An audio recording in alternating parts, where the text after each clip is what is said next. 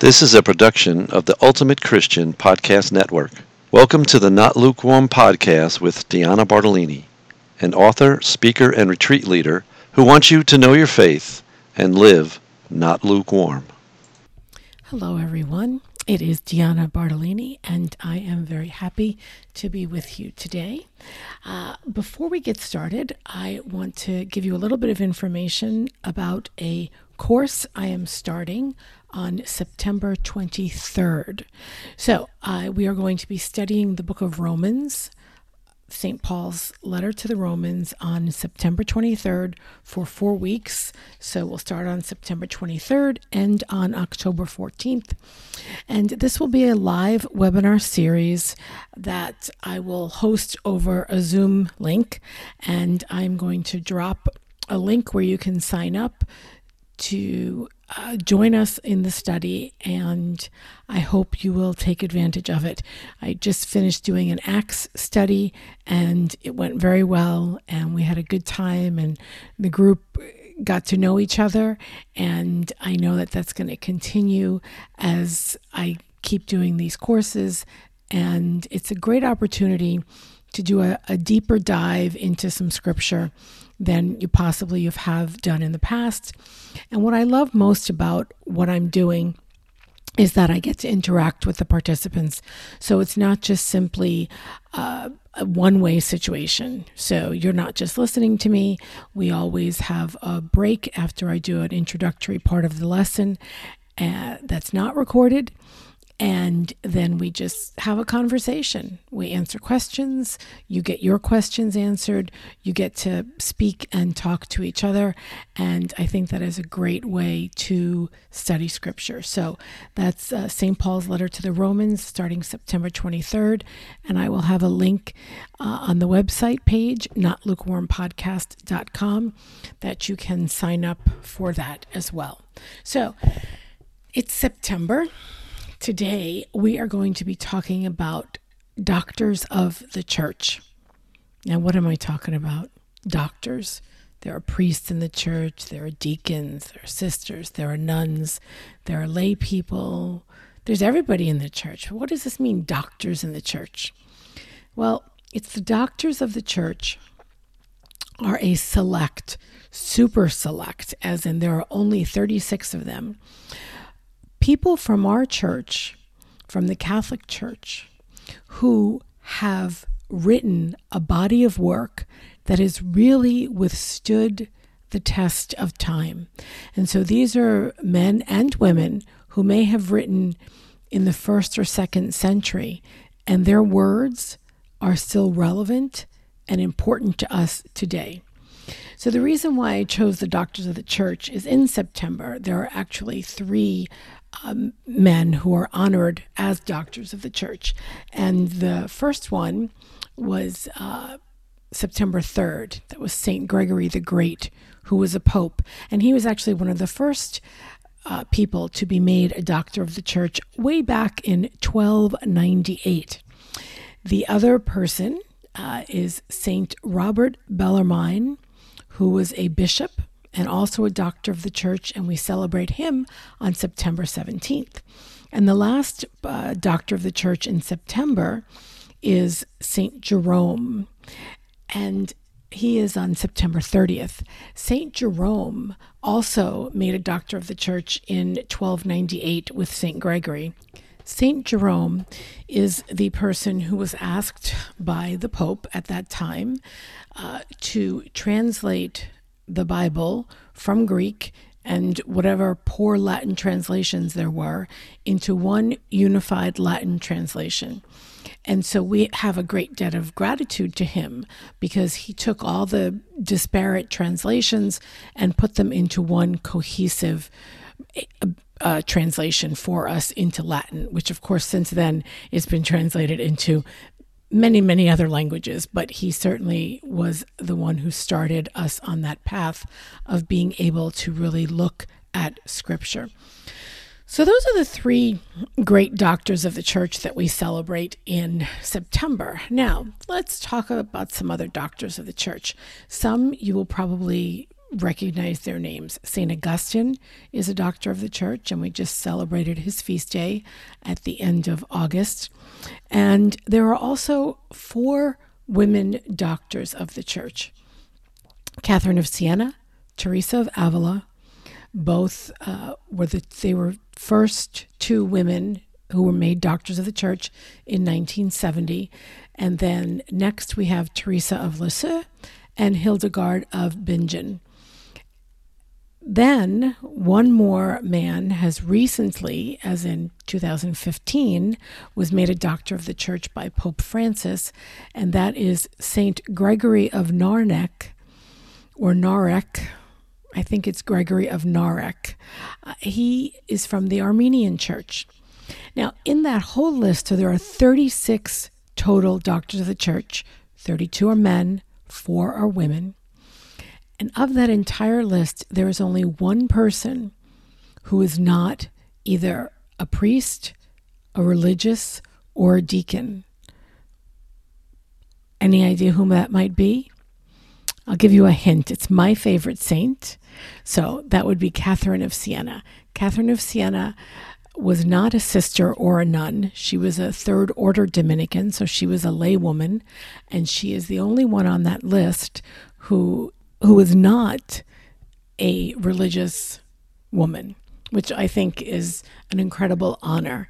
And it really reflects on how well thought of she is in the church as someone whose wisdom has withstood the test of time.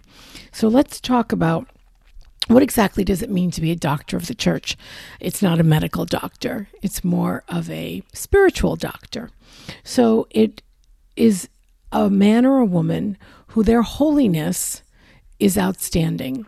So, all, of course, of the great saints have outstanding holiness. But these 34 go beyond even that outstanding holiness that we come to, to know in our saints. So that's one thing. The second thing is is that they have a depth of insight into the doctrine of the church not all the doctrine of the church, okay, but a portion of it that they have lived out in their life, that they have taught to other people, and that they have written about. And so that writing has, with again, withstood the test of time. It really is about a timelessness here that we're talking about in terms of who is a doctor of the church. And the last thing is, is that the writing that the church has been able to keep of theirs throughout all these years that that writing is very authentic and that it is life-giving to the church. So we often think about maybe that the church is not a living breathing entity right? It's it's a building or it's a, it's an organization. And well yes it can be a there is a church building and yes the church is an organization it also, in many ways, is alive because it's filled with people and people are alive. And so these doctors of the church, what they have passed on to us and given to us is this sense of authenticity that breathes some new life, some new information, uh, a growing understanding about what the church teaches, what the church believes. They don't change what the church believes, they add information and make it more understandable and more able for people to use in their everyday lives. So many of these men and women were mystics.